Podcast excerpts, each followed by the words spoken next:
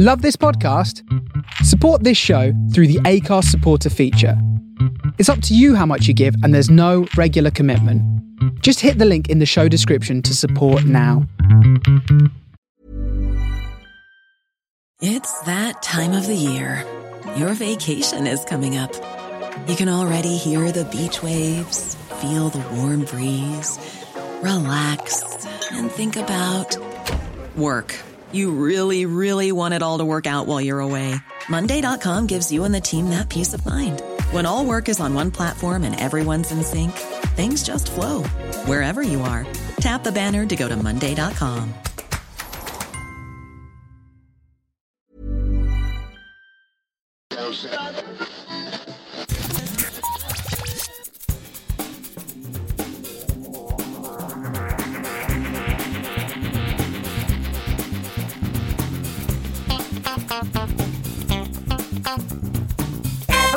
welcome to episode 368 of Geektown Radio. I am back this week with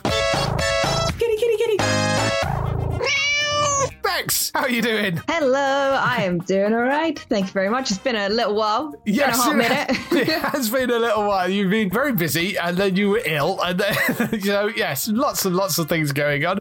So, yes, what have you been up to? Uh, well, basically, I decided the best thing to do for winter was to take some advice from bears and hibernate.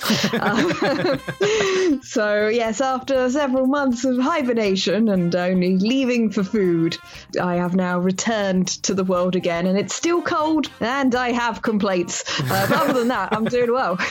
Good. What's going on in, in terms of your sort of TV watching, video gaming, all that sort of stuff? Do you know what? Being ill, I had a lot more time for TV than I normally do. So I've been doing an absolutely epic catch up of television and also some re binge watching of some old TV as comfort telly as well. So I've watched the most amount of television and movies I think I ever have before being on one of these podcasts. So yeah, I did a complete binge watch of the entirety of iZombie, if you remember iZombie. Yes, brilliant show. absolutely loved it and uh, loved it again second time around as well. It was just very comforting and enjoyed that muchly it's a good series. If uh, anyone listening hasn't checked it out it's fun. There's zombies but it's not a horror. It's very funny because i don't normally watch horror and zombie related stuff but they made it incredibly palatable uh, based on a comic book but only very very very loosely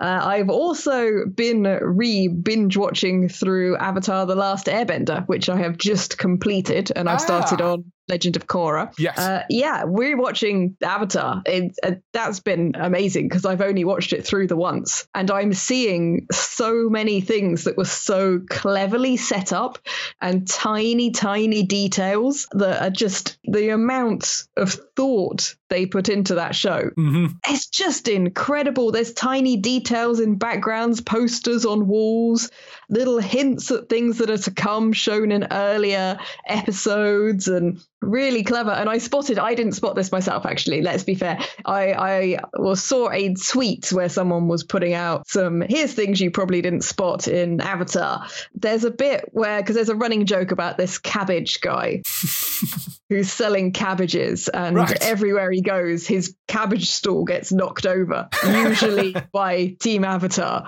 Uh, he's sort of this incidental recurring background character and he's just like everywhere i go and it's just how does this keep happening? Occasionally just yells no my cabbages! And uh, at one point they get destroyed not by team avatar by some people controlling the uh, import and export of a city and they say oh if there was we haven't checked those. If there's even one cabbage slug in there you destroy the whole- whole ecosystem of this place. And they smash the cabbages and they fly across the screen and somebody screenshot it. And there's actually one cabbage slug in with the cabbages as they fly across the screen in this two second shot. And you're just like wow. And i've seen also some youtubers do entire breakdowns of the influences on the show and sort of cultural influences from Yeah. their perspective and things that they've picked up on from certain regions and yeah incredible amounts of research and detail went into creating this entirely fictional but very believable feeling world so i've been enjoying that greatly. It still hits me in the feels occasionally as well. There's so much love for that show out there. Yeah. Yeah. They're I mean- making more now. I'm so happy. It's one of the things that prompted me to go and binge watch through is that I know there's a lot more coming. Yeah, the cast of that were up on stage at MCM. I don't think it was the last one, it was the one before, the May last year, I think it was. And they were great. It was uh, Dante Basco and Janet Varney, it was. There's a load of little clips of sort of them asking different questions about Last Airbender and uh, Legends of Korra on the YouTube channel. They were quite delightful. And, I mean, it's not a show that I've actually watched. So, you know, I was just there recording it and stuff. But uh, yes, the sort of detail that the questions that people asked and the fact that they had answers to them as well was great. Yeah, I would highly recommend watching it. I've recommended it to so many people. A lot of people go, oh, it's a kid's cartoon. And I'm like, it is and it isn't. Yeah, You know, it's one of it is suitable for children and it's aimed at sort of, I don't know, probably 11 years old and up. The, the storylines are quite complicated, nuanced. People do die sometimes off screen and things in the mm-hmm. show. So it is a, a very nuanced, lovely, well written, and well rounded story. Tons of character development as well. And it's always interesting watching a series and then remembering what the characters are like in episode one Right, yeah. and just being like, wow, like, Yes. I'd forgotten exactly how much all of these characters evolved. And it's also one of those shows that is quite good at poking fun at itself in the tradition of many shows, including things like Stargate and uh, Supernatural, having an episode where, you know, someone else depicts them. Yeah. Um, they did it in Supernatural, obviously, with that school play. Mhm. Uh, there's the episode that's kind of fourth wall breaking with the whole sort of reality TV crew in, Yeah. in Stargate and things. There is an episode of Avatar where they all go to a stage show theatre production about themselves. Yes. And all get very, very, very annoyed by one character who's totally thrilled with their representation. but everyone else is just walking away going, oh, I'm nothing like that. And everyone else is like, yes, you are. they totally got you correct. So it has a, a good sense of fun, whilst at the same time, like the entire world is at stake and it's a difficult balance to get. So yeah. been enjoying that greatly. Uh, I watched season two of Alice in Borderland. Oh, yeah. So have you watched that yet? Uh, no, it's not one Ah. I've caught, but yes, that's another Damn it. another good one. Yeah, that's Netflix, isn't it? That one. It is. It is Netflix. Yeah, it's. Uh, I didn't know when I started watching it when I was enjoying the first season. It was only about halfway through season one I went and did some deeper research on it and immediately found out it's actually based on a manga and has already had an anime adaptation. Yes. And I was like, I don't know how I've missed this because this is totally up my street. But uh, I would I would recommend it. It is quite brutal. It Mhm. is you know there there's a reasonable depiction of violence and it's not a nice world that it's set in at all. Uh, you need to be able to to watch things like battle royale and that kind of level of people being mean to each other. Uh, so to be able to, to watch this one, that's always a bit of a warning because it has got you know reasonable amount of blood in places. But yeah, a bunch of characters. They basically blink and you miss it, and the world has changed hmm and everybody is trapped in Tokyo, but most people seem to be gone, or is it an alternate reality, or they don't know? They don't know how they've got there, and they're forced to play in these deadly games where most people don't survive in order to be given playing cards, because obviously there's a big Alice in Wonderland kind of Yeah. you know, imagery and theme going on here. And the playing cards, the higher the card, the more days it grants you to live in this world. And if you run out of playing card days, a laser comes out of the sky and goes straight for your head. Wow. So you're forever trying to choose do I go for lots of easy games or do I go for a really difficult game? Mhm. And they are very creative in the way they've put these together. They've got different, you know, depending on the suit on the cards, it's a different test physical, mental, you know, kind of like a really evil crystal maze. Um, yeah. and uh, yeah, season two wraps up the end of the manga. So they've now finished adapting it. And uh, apparently it's reasonably faithful as well. Okay. So we're wondering now, because there is a way you could kind of continue it. Right, And there's yeah. sort of rumors that maybe Netflix is going to write a new chapter effectively and Yeah. carry on beyond the original source material, which is always a bit like, Hmm, I want yeah. more, but also, mm, are we going to get the original creator involved in this new material? Or is, yeah, that's the danger. Because Yeah. things have a habit of falling off a cliff when that happens. So Yeah, like the story is clearly for the most part finished, but I also I the thing is I also want to know more. Mhm. They did answer all of the main questions, but I still have more questions. right, yes, Because I still want to know more about what was going on. Obviously, I'm trying to say this in a really vague way, so there's no spoilers. Because obviously, the big reveal is, you know, it's Yeah. like one of those massive things. If you if you give away the ending, they'll be kind of like, "What? Darth Vader is Luke's father? What?" Yes. um, you know, that's that's not that's not a kind thing to do. But I would I would recommend it as a very well put together piece. Uh, I watched that. I'm trying to think what else I, I should have made a big list. Really, that would have been the sensible thing. I rewatched through Leverage. Do you remember Oh, yeah. that show? Yes, there is a follow up series called Leverage Redemption to Yeah. that, which is on Freevee. You can go and watch the follow up series if you haven't caught that. I'm Yeah. assuming the original Leverage is on there as well. I've started back at the start yes. and I'm going to work my way all the way through. Good. Remembering how more and more ridiculous that show get. I mean, it starts off pretty ridiculous, let's be fair.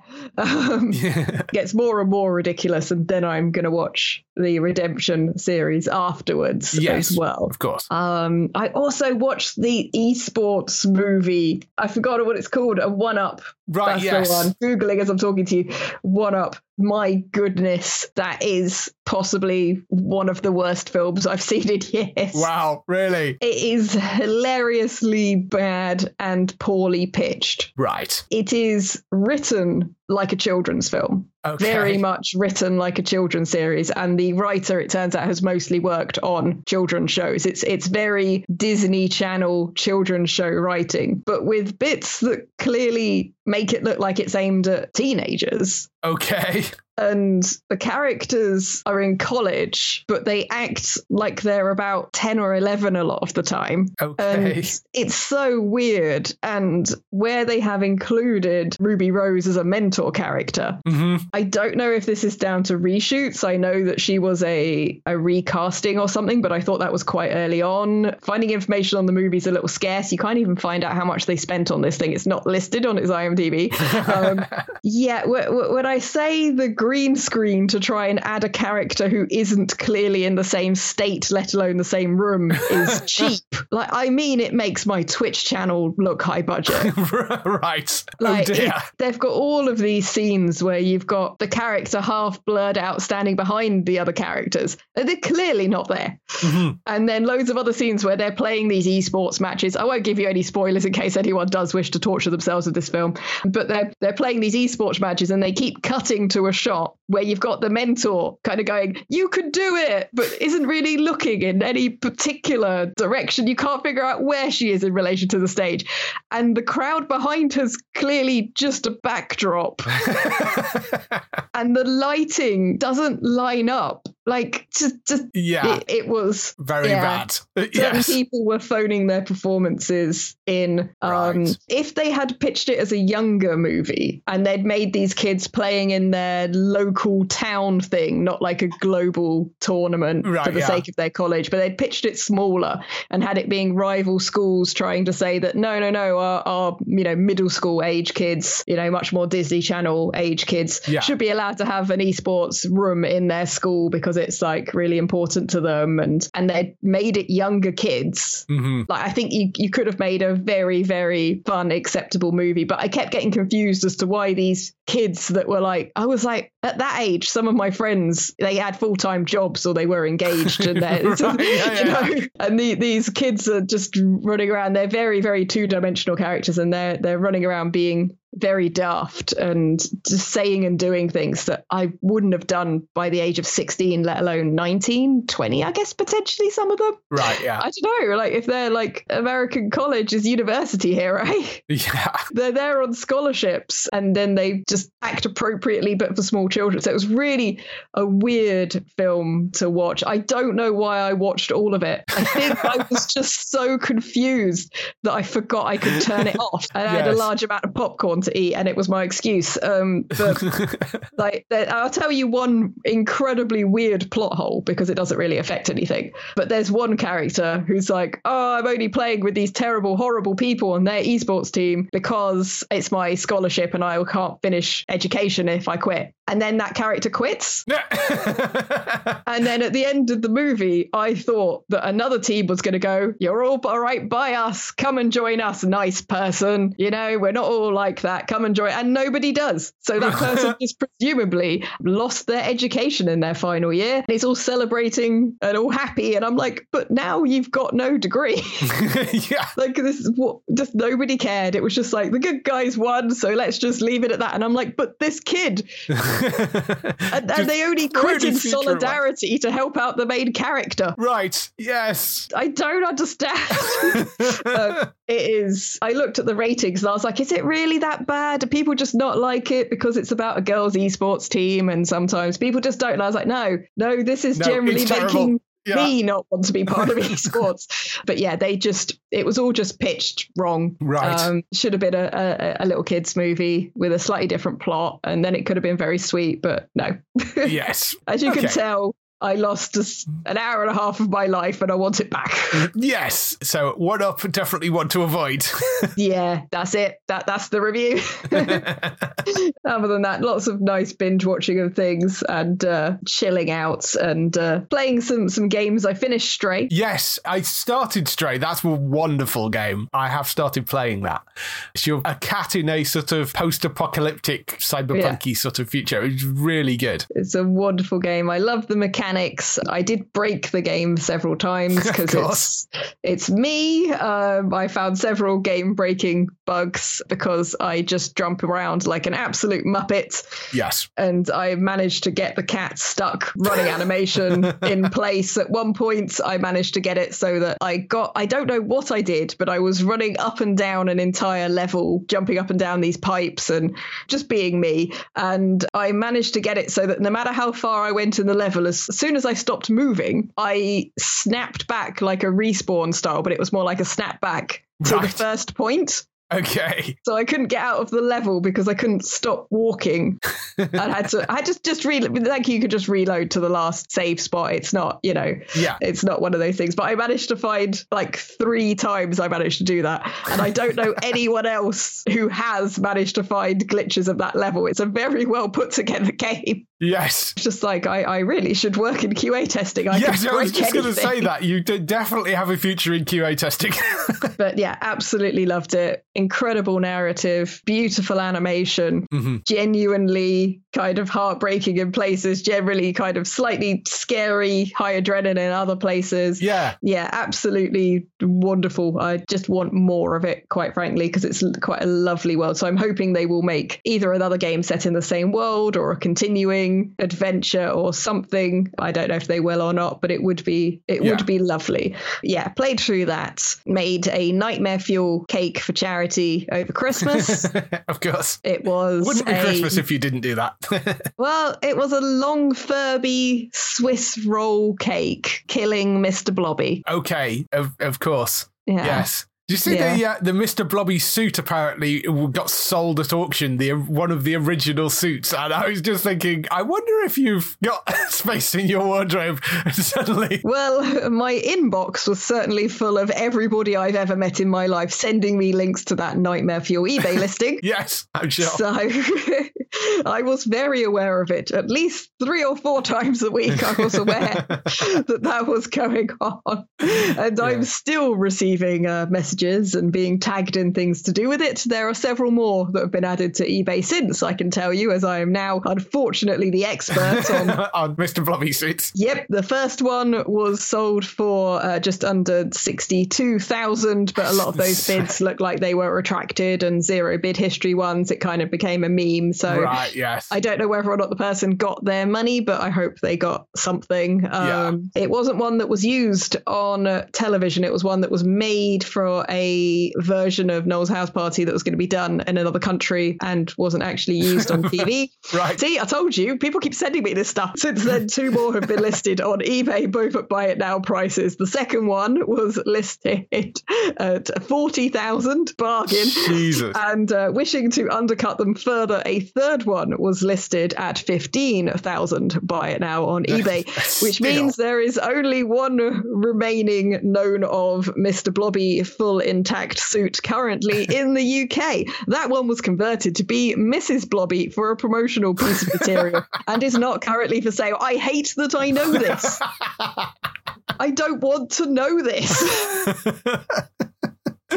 Amazing. So yeah, that's the current state of Mr. Blobby suits from the BBC that are on auction right now. Wonderful. Yes. Um, you've you've also been playing um, Unpacking. I noticed as well. I have. That's what I'm currently playing on stream at the moment. I am taking my time with it. It's not a very long game. No. It's a beautifully, meticulously put together, hand drawn pixel art sort of puzzle exploration slash storytelling, like Yeah. through contextual narrative items type of storytelling. There's no voice acting. You don't really see your character unless there's a photo of them in Yeah. the game. And I'm enjoying that incredibly. So I'm taking my time with it and going through everything, finding every interactive thing, booting up computers, turning on stereos, flushing toilets. Yes, I really, really love that game. It is Yeah. so beautifully put together. And uh, I mean, the basic premise is you start off by unpacking a child's room and then you follow that person through their life. And it's surprisingly emotional when you get mm. to certain rooms and you're like, oh no, oh no, what's happened? you know, because they've kind of moved in with their partner and then they've not, and then they've moved to college. It's, there's all sorts of things going on. But like you said, there's no kind of voiceover. It's really discovering this person's life through the stuff that you're unpacking. And that's the sort of puzzle bit is how you Yeah. put things out in the room.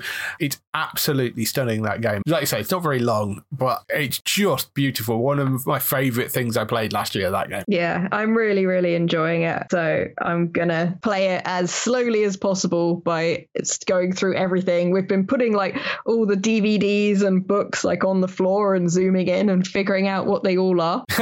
Because obviously they're, you know, reasonably low resolution Yeah, yeah. pixel hand drawn art at that point. So we're just going through and we're finding all of them and figuring out everything that this character likes and owns and Mhm. it's been a really, really lovely experience so far. So yeah, I'm looking forward to playing some more of that later. Yeah, definitely. It's a, such a beautiful game that it's it's really lovely. Well, I know one thing that I haven't watched that I'm basically saving because it is going to be one of the best things in the world, but you have watched is the Everything Everywhere All at Once. Yes, I finally got round to watching that this week. It's been on my Amazon list because it's available on Amazon in the UK for free if you've got Prime. I've been saving it for ages and, and being kind of trying to get round to start it and just finding the time to actually sit and watch the film. Mm. It's wonderfully bonkers. Sort of describe it as being remember the TV show Legion? I love that show. It's it's like the weirdness of Legion, but turned up to eleven. It's completely nuts.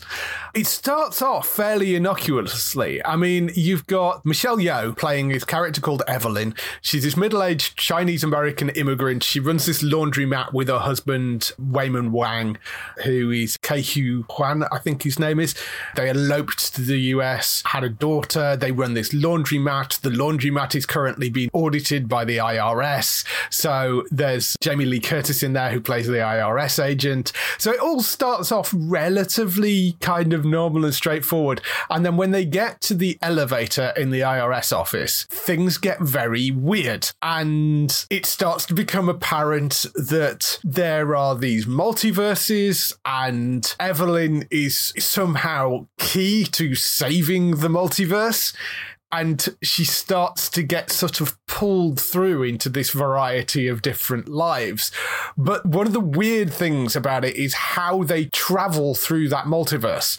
Because the way that they explain it is you need to do something that's very unexpected as a way to sort of set up a jump point, which will then springboard your mind into the other person's universe, basically. So you have a character that sort of eats a chapstick, is kind of one way he does it. But they get progressively Stranger as the hmm. way of pushing your mind into this multiverse as you go through it. And I mean, I'm not going to go into them because it'll sort of spoil it, but the ways of transferring there gets stranger and stranger and stranger as you go through. And also the universes, they have a sort of universe map. And the closer you are to your reality, the sort of smaller the changes are. And then they get sort of more and more changes the further away you get.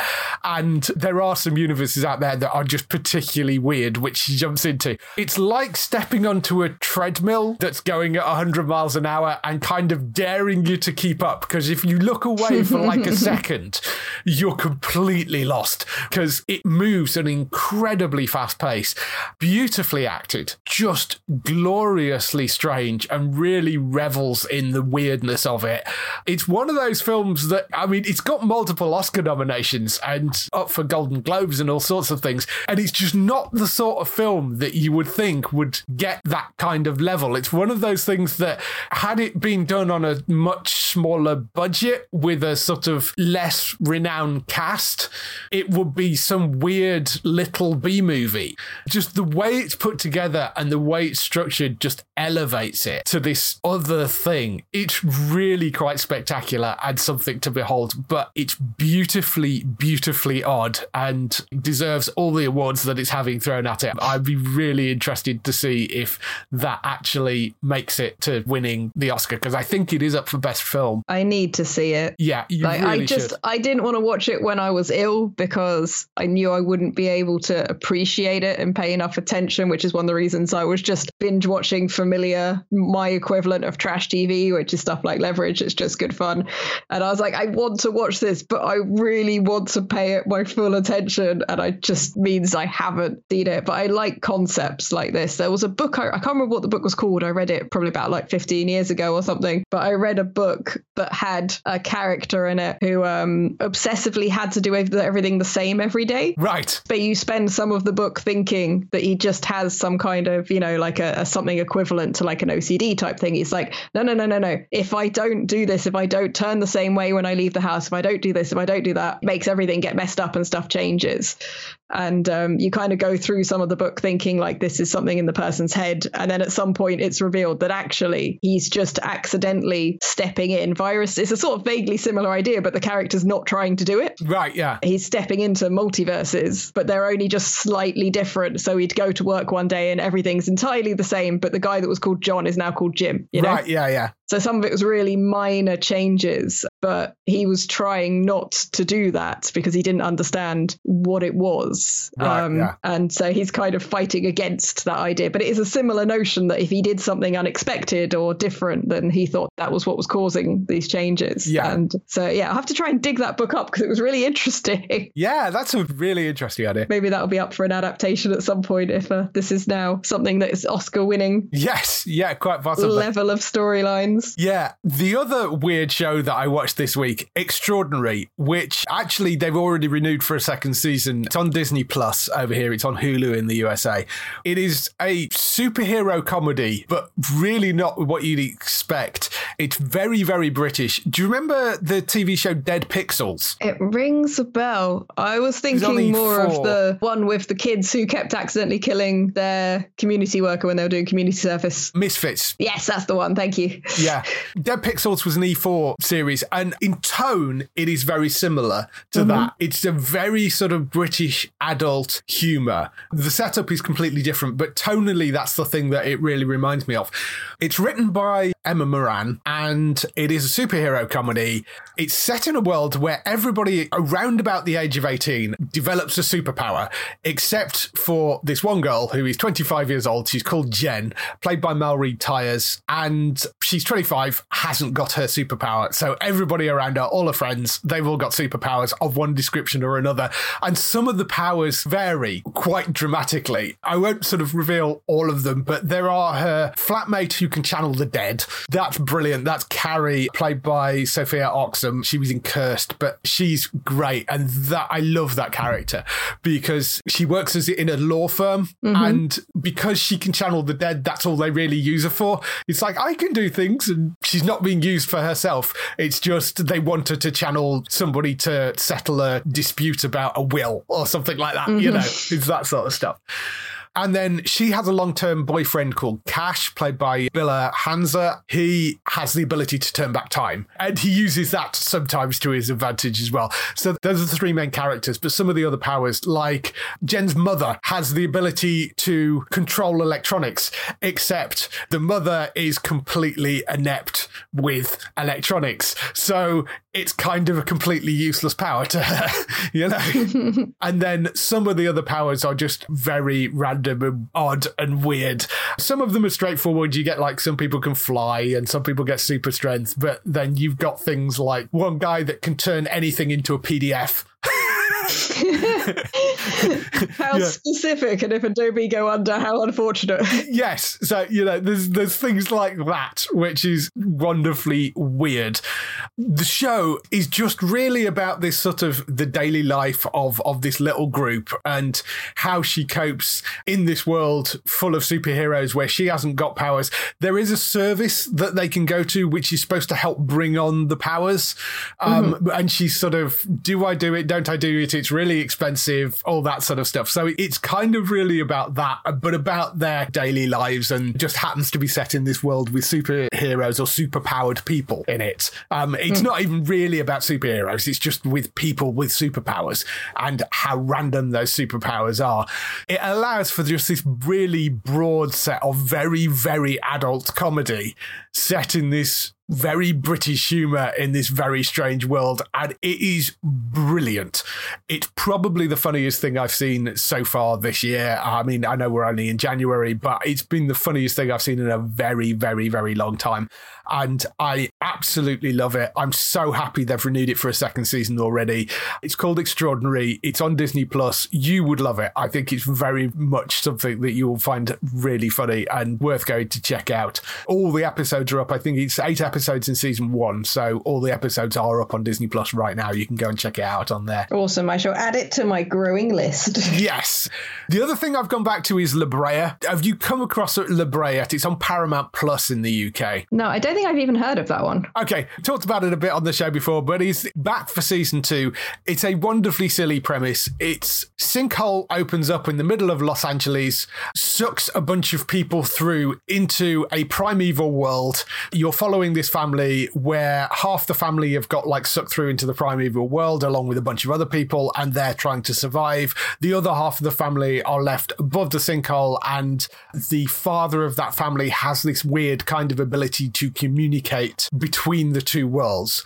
It's a really bizarre, strange setup, but you just kind of roll with it. It's it's in the vein of those sillier kind of uh, sci-fi shows. It's actually an NBC show in the US, but very much tonally reminds me of Zoo, that show that that had the animals that all gang up on the humans. Oh, they, yeah. they have the ability to, to sort of communicate with each other and realize that they could take over the world.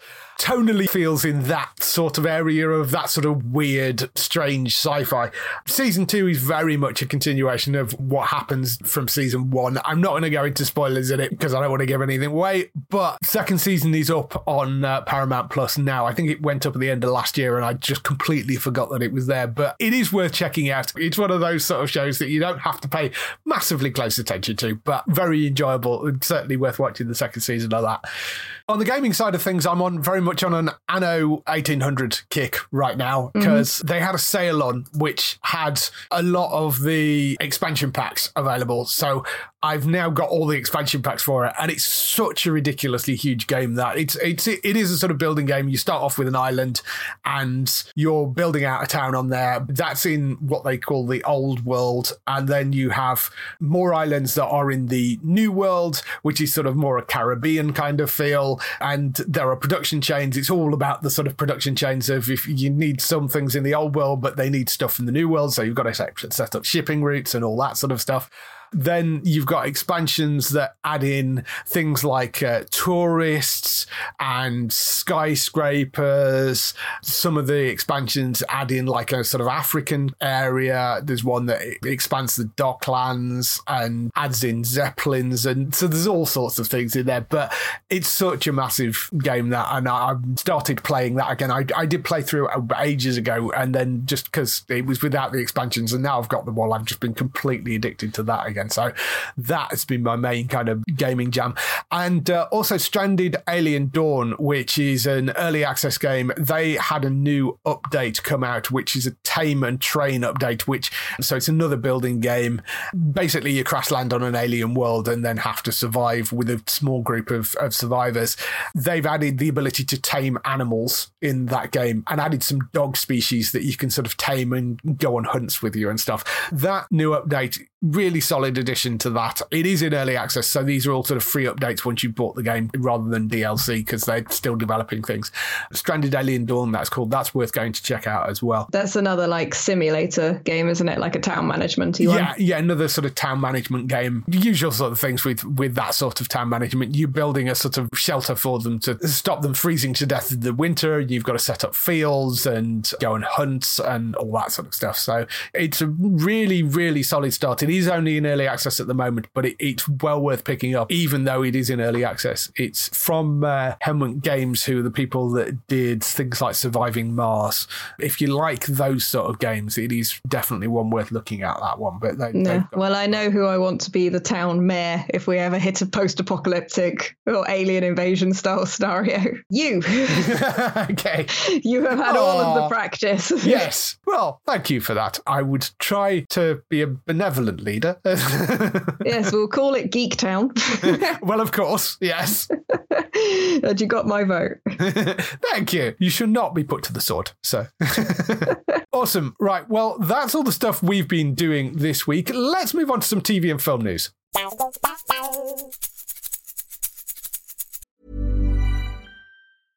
Imagine the softest sheets you've ever felt. Now imagine them getting even softer over time. That's what you'll feel with Bowl and Branch's organic cotton sheets. In a recent customer survey, 96% replied that Bowl and Branch sheets get softer with every wash. Start getting your best night's sleep in these sheets that get softer and softer for years to come. Try their sheets with a 30-night guarantee. Plus, get 15% off your first order at bowlandbranch.com. Code BUTTERY. Exclusions apply. See site for details. We kick off the TV and film news with the renewals, cancellations, and pickups. Disney actually cancelled something. Mysterious Benedict Society. That's been canned after two seasons on Disney Plus. Very rare they actually can stuff on Disney Plus. I don't remember many cancellations over on there, but that, that one has gone after two seasons. There is a cancellation on Peacock in the US as well. It's a show called Dead Day, which they're in pre production, I think, but didn't even make it out the gates. It was a comic book adaptation where the dead rise for one day a year. Sometimes they reunite with loved ones, sometimes they tormenting the living. So it's based on this comic book. It's from Julie Plec and Kevin Williamson, who were the people behind Vampire Diaries. It had been given a series order, and then Peacock reversed that decision, decided they weren't going to make it. So uh, Julie Plec not having a great time at the moment because Vampire Academy, which is her other show on Peacock, got cancelled last week. So um, yeah, not great. It sounded like it could be kind of an interesting one, that, but unfortunately, that's not going to make an appearance now. No, hopefully they can ship it around to somewhere else. Yeah, maybe, maybe. If I mean, I, as I say, I don't think they'd actually started shooting anything. It's not like one where they shut it down after everything had been filmed, which we've been seeing quite a lot recently, disturbingly. But was ordered to series and has got reversed, which is unfortunate. And two, which are ending, ended by uh, HBO Max, Titans and Doom Patrol, both are coming to an end with their fourth seasons, which is a shame. Although the people behind Doom Patrol did say that they kind of had a four season arc planned anyway. So that really looked like it was kind of coming to an end. And Titans, it's been very mixed. I quite enjoyed the last season. It's been a bit of a mixed bag, but they've got four seasons. Yeah, I tried to watch Titans, but it has tonal whiplash. You're just all over the place. It, It felt is. like you were jumping between different directorial styles. Just so many things were just not consistent with it, which was a bit of a shame. I haven't seen Doom Patrol, but I've been told that that one is better of the two. so I would like to give that a watch. It looks like it's more fun. I would say rather more than better. I mean, Doom Patrol is a superb TV show. Again, it's really strange. Really, really, really strange. It's got all sorts of very wonderful weirdness in that series and really well done. So, I mean, I'm glad Doom Patrol's getting the four seasons and coming to an end the way that they want to. Um, slight shame about Titans, but James Gunn was very quick to point out that he had nothing to do with the cancellation of either of these uh, because, you know, people were kind of like, boo, James, you've cancelled Doom Patrol, particularly Doom Patrol. They were less concerned about Titans, but uh, Yeah. Doom Patrol they were particularly upset about. And he did put out a tweet saying, these decisions were made before we got involved. It's nothing to do with our stuff. We are actually waiting for James to make his big announcement, which may have actually happened by the time this show goes up, because he's supposed to be doing a sort of an announcement about what's coming in their new DC universe stuff that him and Peter Safran have put together. They've said, promised that announcement will happen before the end of January. We're recording this on the Monday, so it's the 30th, 31st tomorrow. So either later today or tomorrow, there should be an announcement about that. So the chances are that will have happened by the time this show goes out. We will talk about that obviously next week, whatever he actually announces. But I'm intrigued to see what they come up with because I think kind of wiping the slate clean, which seems to be sort of what they're doing, is not necessarily a bad thing when it comes to where DC was. I mean, things have been a bit all over the place. It's still not entirely together because you're still going to have that Batman universe running alongside the rest of the DC stuff. So, I mean, it's not entirely cohesive. And you've still got random things like the uh, Superman and Lois series still running on the CW. But everything else has pretty much been shut down at this point and will all feed into the new James Gunn, Peter Safran universe. I'm sort of looking forward to DC actually being a little bit more coherent, I think. Yeah, I think either you have everything interconnected like Marvel does and you deal with the pluses and minuses that come from that approach, or you have everything pretty separate. Yeah. And you just have to kind of pick one approach or the other, really. And like, I'm going to be honest, I pick up and watch some of the DC stuff, but I'd kind of fallen off the wagon with following it as a, a whole unit, so to speak. I'm kind of hoping they'll go for the everything is separate approach, you know? Yeah, I, I and mean, just to keep because there's so many different tones the tone of superman and the tone of batman unless it is some kind of crossover story you know they're not the same yeah. it's very difficult to put all those characters in the same thing unless you literally just make justice league things or just make suicide squad things you know Yeah, I get what you're saying. And they are, I think, keeping the Batman universe as it is with Robert Pattinson. That's been kept as a separate entity right now. But it sounds like there will be a Batman within the DCU as well, this new DCU. So we'll see what they actually announce, but we'll talk a bit more about that once we know more about it. So that should be happening in the next couple of days.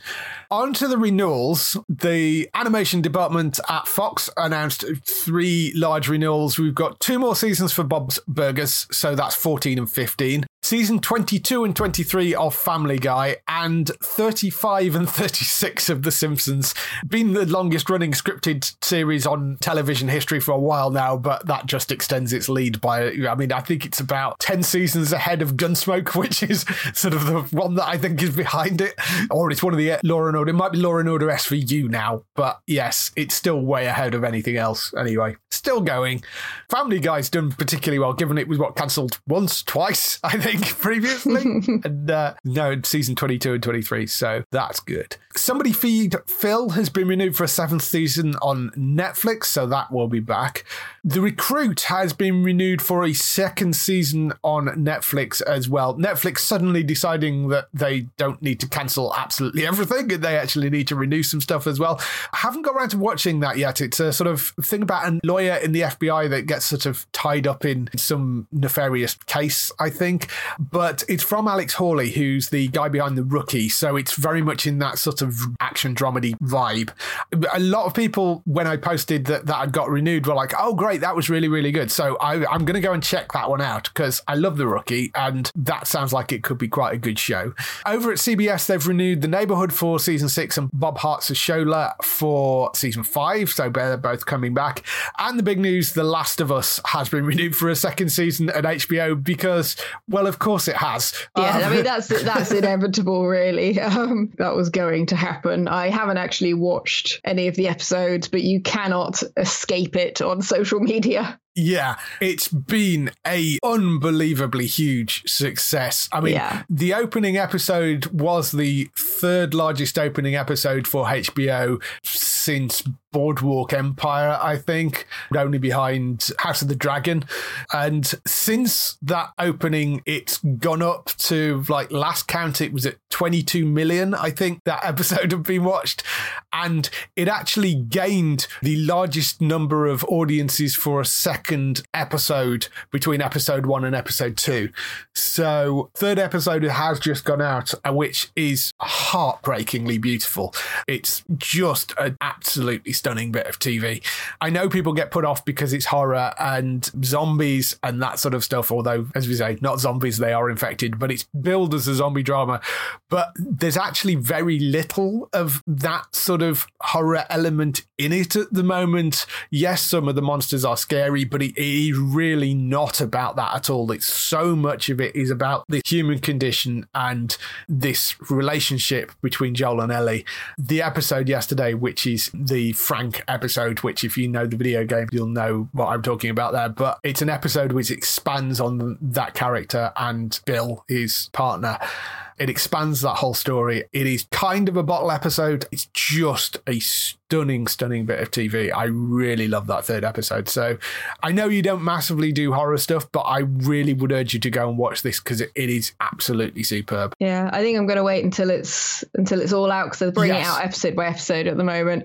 So I'll wait till it's all out, and then I'll wait till a day when I'm feeling brave because I've seen the screenshots and I've seen people raving about it on social media and saying it is definitely worth a watch, even if you're not into the scary stuff. So yeah, it's it's on the list for when I'm feeling brave. Yeah, I mean, certainly three episodes in, it's more psychological than it is sort of horror jump scare stuff. Yeah. Um, there is much more of that in. So I'm kind of hesitant to call it a horror because it, it- there really isn't that much of it in it. It's so much more than that. And I mean, as I said before, the BBC referred to it as the best video game adaptation ever, which I was like, well, that's kind of a low bar, but it is an absolutely stunning TV show in its own right. And uh, certainly that third episode is outstanding. So uh, the critical acclaim has been through the roof. It's been going down well with fans. The numbers have been incredible. Uh, It's no surprise at all that they renewed that after only two episodes had gone out. There are a couple of air dates for upcoming shows in the UK as well. Succession season four that has an air date. It's going out simulcast with the US. It's uh, Monday, twenty seventh of March at two a.m. and then they'll be repeating in the evening as well. So that is uh, got a date for coming back. And um, South Park season twenty six that is coming on the 9th of February to Comedy Central, and then it will be on Paramount Plus on the tenth.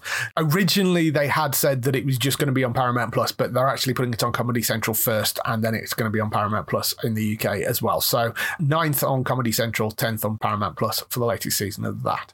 Little bit of casting news for the Superman and Lois series for season three. I mean, season three, the way things are going, I'm surprised that's still hanging on in there because everything else that was even vaguely Arrowverse adjacent or DC and got canned off that network. But Superman and Lois has managed to hold on for a third season.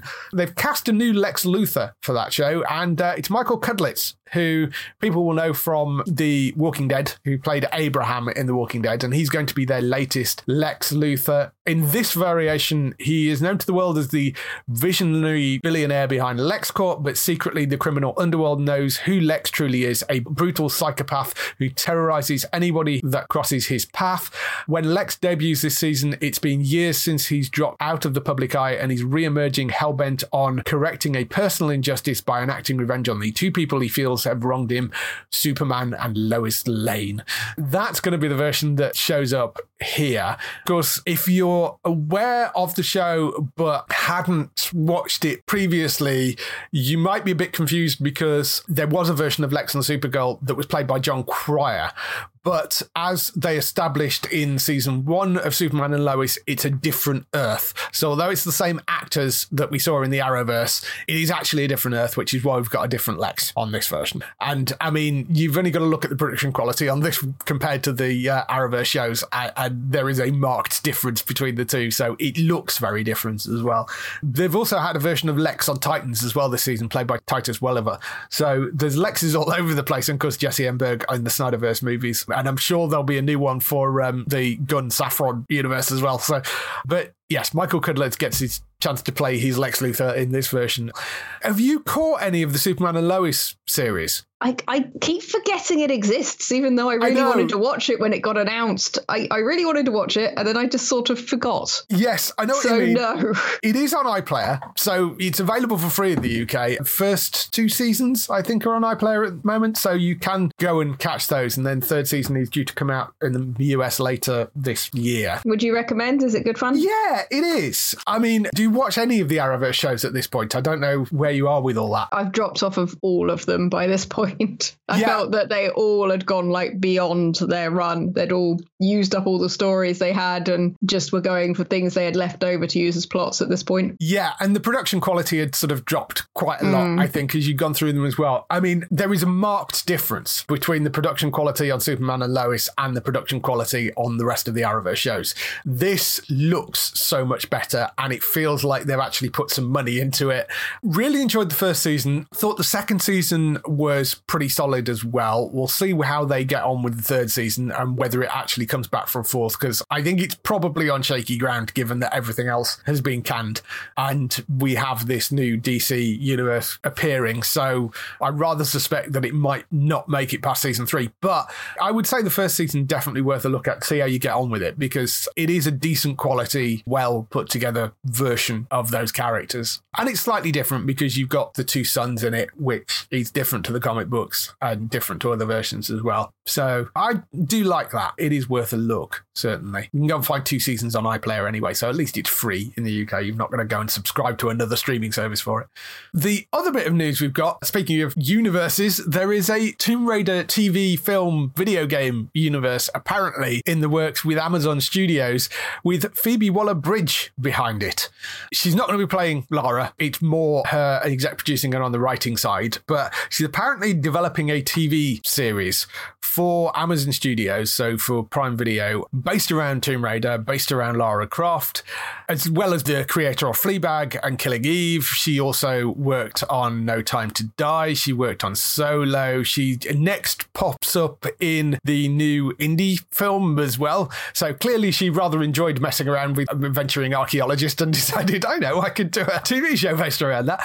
The idea appears to be that they're trying to create it as a cohesive universe. So there will be a TV show that will maybe then morph into a movie, and there is also a new video game on the way as well. But the idea is that they will have a Lara that will work across all platforms. That seems to be where they're going with that. I mean, I know you're a bit of a Tomb Raider fan because you've played the game, so Yeah, I'm primarily was always a fan of the original core Tomb Raider games, the much more platforming, puzzle, adventure, ridiculous. Oh, look, there's a dinosaur for no reason. Yes. More than I was of the later games. They were very lovely games, but they were a very different type of game. They Yeah. didn't have anywhere near as many tombs in them, That for is true. example. But this, of course, is Crystal Dynamics, so this is a fresh start, and I don't know what direction they're going to take it in. I don't know if they're going to go back a bit to Lara's roots and make her a bit more adventure-y and platform jumping and go for something that's more action-based, or if they're going to build off the the last set of games, because of course those were phenomenally successful. Yeah, it's difficult to know, certainly on the gaming side, because the game was actually announced. Um, there were been rumored for a while. They officially announced that it was coming in December in partnership with Amazon Game Studios as well. So it's Crystal Dynamics and Amazon Game Studios that are the people that are, are going to be behind the video game side of it as well. So, uh, I mean, it is going to be single player, narrative driven game. That's the idea of, of that. But it looks like they're going to try and get one Lara across the TV, the video game, and the films and actually tie everything together. So it sounds like it's going to be a bit of a reset of some description. At the moment, they've not officially announced this. So this has been in all the trades of sort of, you know, these mm-hmm. are stories that we're hearing. So it sounds like she's been brought in as basically somebody to sort of guide the story and write the TV show and sort of oversee everything. So it sounds like she might be possibly writing the video game story as well. I kind of like the idea of having it as a connected world. Hopefully, that's not going to overly restrict them too much. And it also may help in some ways in that you can do the video games sort of going one place, but you then don't necessarily need to kind of go and have a young Lara and do the start from scratch stuff. Again. No, I'm pretty sure I've read that they said they were going to be sort of continuing on Lara's story. So I'm assuming that it's going to start with her as a, a grown up this yeah, time. Because mm. those later video games went back to the beginning, didn't they? They had sort of. Yeah, they did. They were young Lara games. So I think for the TV show and for the, the new video games, if it sounds like the, okay, maybe more of a soft reboot. So you, everybody can jump in at the sort of same point that they kind of did with the movies and the original games where she was established and you're kind of jumping into the middle of the story. I think that's fine because I think everybody knows what the character is at this point. It's a bit like you're not having to go back and see Batman's parents killed every single time. I think everybody knows who she is. So you don't really need to jump back and do that. And you can use that as a basis and then carry on forward, I think. Amazon really are throwing money at this sort of stuff right now of these sort of big universe building things because they've got obviously Rings of Power is out there, which they threw a ton of money at. That's an understatement. You can't possibly come up with a word that describes that amount of money. yes, a squillion dollars at uh, the um, uh, Rings of Power, which I mean, I enjoyed that series. I know some people didn't. I know, I mean, it, had a sort of mixed reaction from some fans, but I thought it was perfectly enjoyable. I don't know whether it's worth the amount of money that they threw at it, but you know, still enjoyable enough.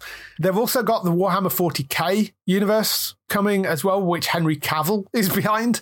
He's the person helming that and will be starring in it and has exec producer credits on that. So he's actually guiding it. And as I think most of you know, Henry Cavill is a massive gaming nerd. So I think that sounds really interesting that they've got him in to do that. And uh, they have a Fallout series coming as well, which is exec produced by um, Jonathan Nolan and Lisa Joy from Westworld. So they've got a lot of fairly big, either big universe spanning things or gaming stuff. They've got a number of things that are in the works right now. Amazon's turning into quite an interesting channel for that sort of stuff, I think, at the moment. Yeah, I think that it's interesting to see how many things that they wish to buy, being that obviously, you know, from my perspective, they bought Twitch, which is where I do yes. a lot of my work. Like, like, okay, they seem to be very serious about this gaming lark. yeah, they do. And I mean, they have got the game studio as well. So there is their sort of own game studio, but obviously there's no casting for the Lara series yet. We'll have to wait and see. They're probably going to go with a new face for it. Keeley Hawes, who has done the voice in the, some of the video games, is actually reprising her role for there's an anime Netflix series coming up fairly soon, and she's going to be reprising the voice of Lara for that apparently. But that's the next sort of Tomb Raider thing to come out. As I said, not officially confirmed at the moment, but that will be something to look out for. We'll bring you more news on that when we actually get it. That's all the news we've got for this week. Just a few highlights for next week on TV coming up next. So, highlights for next week. Uh, the first one actually isn't a TV show, but I uh, wanted to mention it because uh, Black Panther Wakanda Forever drops on the 1st of February onto Disney Plus. So, if you've not been out and seen it yet, have you seen that yet? I'm guessing not if you've been hibernating. nope, not while I was ill and hiding under a duvet with a hot water bottle and Netflix. yes. So, I've not watched it yet either because I kind of missed it when it first came out and then it just didn't get around to it. So, uh, 1st of February for Black Panther Wakanda Forever, that is coming onto Disney Plus, and you'll be able to watch that for free up on there. In terms of TV shows, though, Blood and Treasure season two that's coming to Sky Sci-Fi. That's on the first of February at nine pm. You can catch that. Uh, another sort of Tomb Raidery type drama. That one is, uh, but that that was supposed to be quite fun. The first series of that. So second season's coming on the first of February nine pm to Sky Sci-Fi. The Rookie is back for its fifth season. That's on Sky Witness on the second of February at nine pm. The spin-off series, The Rookie Feds. Um, people are going, why isn't that running? Well, it, it is. It's just starting next week. So you can watch out for that the following week. But The Rookie starts this week. That's 2nd of February at 9 p.m. Nolly, which is this drama based around the rise and fall of Crossroads star Noele Gordon, stars Helena Bonham Carter. It's from Russell T Davies. If you're of a certain age and you remember Crossroads, this looks like it's going to be absolutely spectacular. It's on ITVX from the 2nd of February. So you can go and check that out on there. Russell T Davies' stuff is always brilliant. So it's called Nolly, but uh, ITVX on 2nd of February for that. And Your Honor returns for a second and final season. This is the Bryan Cranston series where he plays a judge whose son is involved in a hit and run that leads to a high stakes game of lies, deceit, and impossible choices. That is coming to Paramount Plus for the second season. That's on the 3rd of February. You can find that. That's Your Honor. That's all the stuff coming to TV next week. Bex, you are, of course, streaming on Twitch. Where can people find you? Well, I'm easy to find as Trista Bytes, spelled B Y T E S, because I thought I was funny and would make an audio pun and then have to spell it every time. I'm Yes. on Twitter and Instagram, TikTok as well, because apparently I'm cool, and uh, streaming on Twitch. I've also got some interviews of indie game and indie comic people over on YouTube as well. At the moment, I'm continuing with lovely indie game unpacking, but I've got a bunch of other games that I want to get ticked off the list as well. And maybe if uh, I decide I am feeling masochistic enough, I might even dare the uh, Dead Space remake at some point. but for now, I'm sticking with some of the cozy indie games for a bit. Yes, you really couldn't get much further than unpacking and Dead Space, I don't think. Yeah, I, I mean, I don't promise people consistency. I promise them chaos and to get to laugh at me. You know, it's either because of my joy or my terror. Yeah. Yes, definitely. Um, unpacking really is superb. So if you've not picked up that game, go and or go and watch Bex play it and go and pick it up because it is brilliant. For other people involved in the show, you can find Matt over on entertainmenttalk.org for lots more podcasts. And of course, we are talking about Last of Us over there on the Last of Us podcast. So that's entertainmenttalk.org for that. And Daryl over on HollywoodNorthNews.net for all their series that you love, which are shot in Canada. For us, you can go to the website at geektown.co.uk throughout the week and see all the latest air date information. If you want to get in touch with your questions or comments, email us on podcast at geektown.co.uk. Leave a message on the website page. Find us at Geektown on Twitter, on Facebook at facebook.com forward slash geektown, on YouTube at youtube.com forward slash geektown, and on Instagram at geektown UK. That is everything. We shall see you next week. Bye bye. Bye.